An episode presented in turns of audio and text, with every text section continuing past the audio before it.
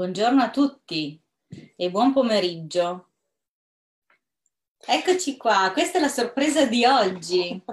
Facciamo una diretta dal mio studio ed Eleonora è qua. Esatto, ho fatto una zingarata e sono addirittura nella maison della signora Baldini. E oggi andiamo a presentarvi la papessa. E come potete notare, la nostra Claudia ha esordito col suo bellissimo tamburo per andare a spiegarvi appunto l'arcano numero 2, l'arcano 0, eh, pardon, l'arcano la papessa. Vedete che arrivo dal mare e si vede, sono ancora con la testa là. è una carta molto molto speciale e questa carta mi ha portato direttamente a questa autrice che secondo me è straordinaria. Vedi, Claudia si chiama Amelino Tomb e il libro è Né di Eva né di Adamo. Perché ho abbinato questa carta a questa scrittrice tuttora vivente e che ha una produzione incredibile di libri? Eh, per me è una papessa, per me è una, davvero una cultrice della, della lingua, come potete vedere, questo libro non è un tomo, nel senso che non possiede quelle 300-400 pagine. Quando mi è stato presentato all'inizio, ehm, ero in una biblioteca a Milano e questa bibliotecaria, devi sapere Claudia, che un po' mi aveva capita. Io ero una divoratrice di libri e mi consiglia questa, appunto, questa scrittrice e questo formato di libri. Io al momento ero un po' schizzinosa, dicevo, ma no. In due ore lo leggo. In due ore lo leggo, cioè non ho soddisfazione. Invece la straordinarietà di questa autrice è che ha la capacità di condensare in una pagina dei concetti, ma talmente, come posso dirvi, destrutturati. Allora, lei prende un argomento, mm. voi scegliete una, due, tre opzioni al massimo, no? No, lei ne trova 25 cioè arriva a proprio... Davvero? Cioè, dici, ma caspita, ma come è arrivata a pensarla questa cosa? E adesso vi spiego perché dalla papessa, appunto, sono passata a questa storia in particolare. Allora, potete sapere che lei è nata in Giappone, a Kobe, da figli di diplomatici. Questa ragazza, quindi questa matrice giapponese, nonostante la famiglia sia belga, proprio le entrerà nel DNA quando lei tornerà da più, più, grande, vivrà appunto in Giappone e parlerà di questo libro perché è autobiografico, della sua storia d'amore con questo Rinri. Rinri. Rinri. Ossia, lei dice cosa faccio adesso, come mi mantengo, do lezioni di francese ai giapponesi. L'unico che chiama per prendere queste lezioni è questo giapponese che si chiama Rinri. Quindi lei è una sorta di papessa della lingua però lui che cosa fa? Durante queste lezioni c'è una sorta di innamoramento, no? Tramite la lingua lei e tramite il cuore lui, praticamente lui cosa fa? Lui capisce che lei è nata in Giappone, ma in alcune zone del Giappone. Allora dice, sai cosa facciamo? Ti porto io a visitare altre zone che tu non conosci. E lei descrive benissimo in questo libro, tanto che la porta per dirti a Hiroshima, e lei scrive una cosa di una bellezza incredibile per far capire la cultura giapponese. Lei quando arriva a Hiroshima scopre che è una città vitale, dove la voglia di vivere delle persone è talmente straordinaria, radicata, che quasi non sembra che sia caduta la bomba atomica. Lei capisce proprio come alcune civiltà abbiano fatto del vittimismo un capitale, mentre i giapponesi no vanno avanti. Ma in che anni è ambientato questo, questa storia? Ai giorni nostri, ah, tranquillamente. È moderna. è moderna, esatto. Fra l'altro lui per conquistarla la porterà sul monte Fuji, dove lui scopre che lei è uno stambecco. Mm-hmm. Infatti la, lo scarta, tipo lei arriva tre ore prima di lui alla vetta e lui arriva molto dopo. E lei in questa, in questa cosa, in questo libro, cor- racconta di un, un, aneddoto molto divertente perché lei scopre questo amore per la montagna e voi dovete sapere che anche la signora Baldini è un'ottima camminatrice a differenza mia, quindi so che si sentirà tirata dentro sì, da sì, questo. È la mia storia. questo aneddoto. Esatto. Lei praticamente cosa scopre? Di essere una fantastica camminatrice, un giorno prende il suo zainetto e va su questo monte Kotomori si incammina, incammina, incammina, arriva alla vetta e comincia a nevicare. Soltanto che lei è talmente persa dall'ambiente che diventa un pupazzo di neve. Ma dai. Quando si ravvede che eh, la notte è calata e lei è completamente bagnata, dice, caspita, devo trovare il famoso rifugio che è segnato sulla cartina.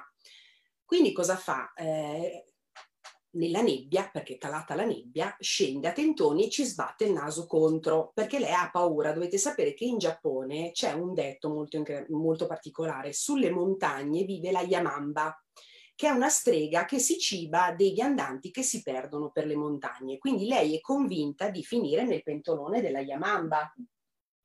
Soltanto che cosa scopre? Che il rifugio, grazie a Dio, ha sto pentolone caldo, infatti spera che ci sia qualcuno, un guardiano, qualcuno, no? Che non arriverà mai. Il problema è che lei è tutta bagnata e nello zainettino ha solo un pigiamino, però deve fare la pipì. Quindi cosa fa? Si spoglia completamente, esce fuori, la fa rientra dentro e dormirà attaccata a sto vasone in questo kokatsu, che è questo rifugio giapponese. Non è una parolaccia. Non è una parolaccia, aspettando che appunto albeggi. Il problema è che lei capisce che se non uscirà da questa casa surgelerà quindi che pensa che la Yamamba si cibi di surgelati più di, che, di persone. no, ma che storia! Esatto. Allora, la mattina, quando finalmente albeggia, lei capisce che l'unica cosa che può fare è darsela a gambe. Il problema è che c'è ancora la nebbia. Quando lei esce dal Kokatsu, praticamente pensa di uscire dalla sua tomba. E il problema è che tutta questa nebbia ha completamente cancellato i punti di riferimento. Allora lei corre, corre, corre, corre a un certo punto passa un'ora, passa due, passa tre, arriva mezzogiorno e lei spera di vedere il Monte Fuji perché è l'unico riferimento che può salvarle la vita. Gira un angolo, ce l'ha, bam, di fronte, stagliato da solo, tutto per lei. Lì lei inneggia un grido alla vita che dice sì, sono salva e, tor- e potrò tornare a casa. Questo cosa succede? Questa è la lezione che le dà la Yamamba, perché cosa succede? Che con Henry la, la, le lezioni di francese vanno avanti e lui si fa sempre più insistente. Cosa vuole? Eh, la vorrei Dai. soltanto che ha colto il diletto di questa situazione. Diciamo, sono su due piani un po' diversi due ragazzi. Che lei si vuole no? divertire e lui si vuole sposare. Lui si vuole accasare, Accasare. esattamente. Soltanto che giustamente lei dice: Ma come si fa a far finire una storia tanto bella dove io sono stata trattata con molto affetto, molta, cioè lui là le faceva un sacco di, di gentilezze. E lei ricorda a un certo punto la lezione che gli ha dato la Yamamba. Gli dice: Scappa, quindi cosa fa? Lei prenota un bel biglietto aereo, perché lui a un certo punto le dice sposiamoci, e le fa, senti, sai cosa fai? Mi accompagni in aeroporto. E lui, signorissimo, l'accompagna. E lui le dice, ma torni? E fa, beh, un biglietto, sì, dai, facciamo che fra un po' torno. Fra un po'. Fra un po'. Quindi lei torna in Belgio, dove fra l'altro inizierà a scrivere, e in effetti produrrà una caterva di libri, e caso vuole che il suo editore, perché lei poi diventerà, è un personaggio di fama internazionale ormai, la, le fa fare delle presentazioni in Giappone. Alla prima presentazione si presenta a Henry. Sei tornata, gli dice? No? No, ha un atteggiamento tipico giapponese, la guarda, si abbracciano e le dà l'abbraccio del samurai. Che tu dici, che cos'è? Com'è? Com'è? In quell'abbraccio lei sente tutta la mancanza, tutto il piacere che c'è stato e anche, come posso dirti, il fatto che due persone che si sono amate non si possono, tra virgolette, lasciare, resteranno sempre, si apparterranno sempre, però lui cosa farà? Staccato dall'abbraccio, lui le darà le spalle e si avvierà, non girandosi mai più. E lei, fra l'altro, scoprirà che lui ha sposato una francese. Ah, Allora, quindi questo libro cosa vi mostra? In pochissime pagine, ma di una bellezza e di una densità, l'ironia di questa straordinaria scrittrice e la capacità di rendere sempre cose, come posso dirvi, molto critiche, ma sempre molto eleganti. E mi riallaccio a lei. La carta della papessa è un po' questo, è una carta che vuole rimanere intonsa, è una carta che parla di conoscenza, ma di una conoscenza a cui non puoi rivolgerti a lei con sessualità o passionalità, perché non ti comprende. Fra l'altro questo arcano è il, è il secondo, noi abbiamo visto già le altre volte, abbiamo presentato l'arcano 0, il matto, e l'arcano 1, il bagatto, quindi due figure molto giovanili, maschili. Guarda caso il terzo è una donna, una donna fra l'altro di una certa età, nel mazzo è una delle più grandi, diciamo, più, più avanti di età, no? E parla appunto di conoscenza, di segreto, di attesa, è, è anche la carta della scrittrice. Quindi quando appunto stavo valutando e scegliendo quale autore da collocare appunto con questa carta, mi è venuto appunto Amelino Tomb. Ed è perfetta. C'è un eh, pezzo che possiamo leggere? Ah, guarda, volentieri, aspetta che quella del cocazzo, come vedi tu, c'è... Allora, vediamo un attimo, aspetta, perché qua... Non eravamo preparati. Non eravamo, noi no, andiamo oggi, a oggi, oggi in particolare. Esattamente, esattamente. Allora, aspettate, aspettate, aspettate, eccolo qua. Aspetta, possiamo fare... Arrivo, eh, le faccio fare il saluto. Ah, le faccio fare, dovrei leggere io quindi. Esatto. Allora, Riri mi disse semplicemente. Non mi sono preparata, ve lo dico. Voglio darti l'abbraccio fraterno del samurai.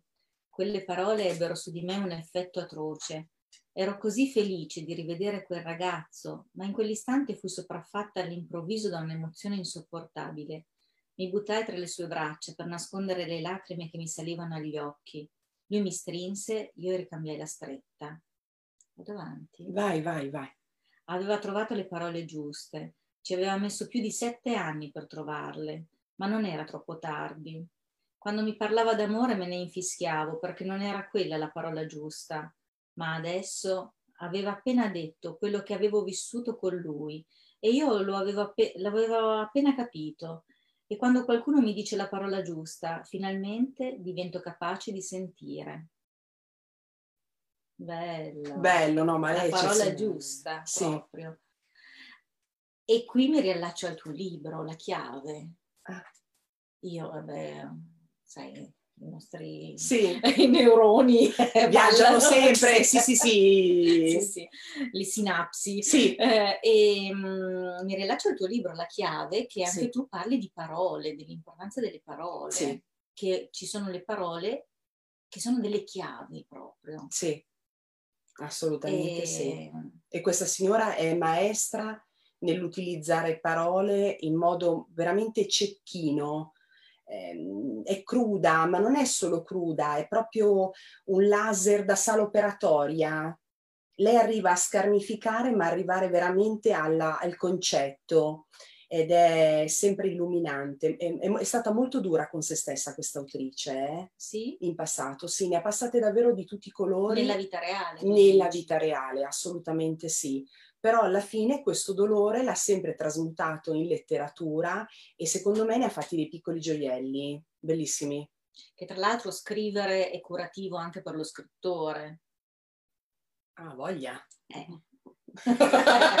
voglia. Assolutamente l'esperienza. Sì. Eh. sì, sì, sì, sì. Chi comunica scrive, eh, sì, ci si cura, evidentemente è proprio così. Sì. E, ehm, allora, il libro è questo, io spero che si veda in tutta la sua bellezza, è un libro piccolo, metteremo nel, nel, post dopo tutti i riferimenti, così se lo volete acquistare è una lettura che vale la pena di fare.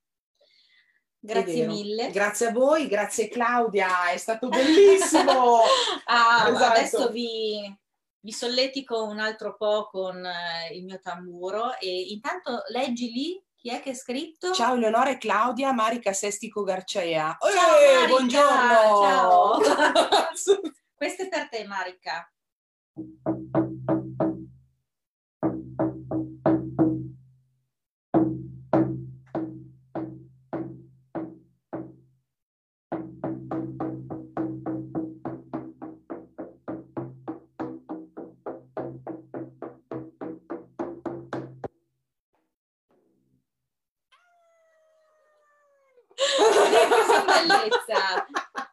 Per averci seguito.